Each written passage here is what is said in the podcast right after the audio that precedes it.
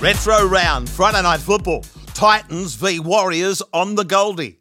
Upset of the round. Titans over the Cowboys at home. Broady pumping on Sunday night. You couldn't get near Moo let alone a table. Plenty lining up for a late night kebab. Nothing like a late night lamb sandwich with chili and garlic sauce. Yeah, heartburn city.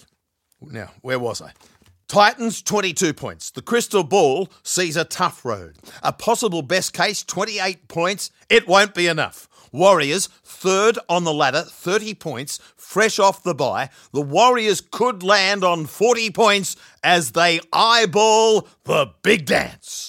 Let's get down, let's get down to business. The rabbi can't go past the Warriors. They cover eight and a half start and they book a late night table at Moo Don't worry, boys, there's lamb on the menu. From the rabbi, it's bye for now.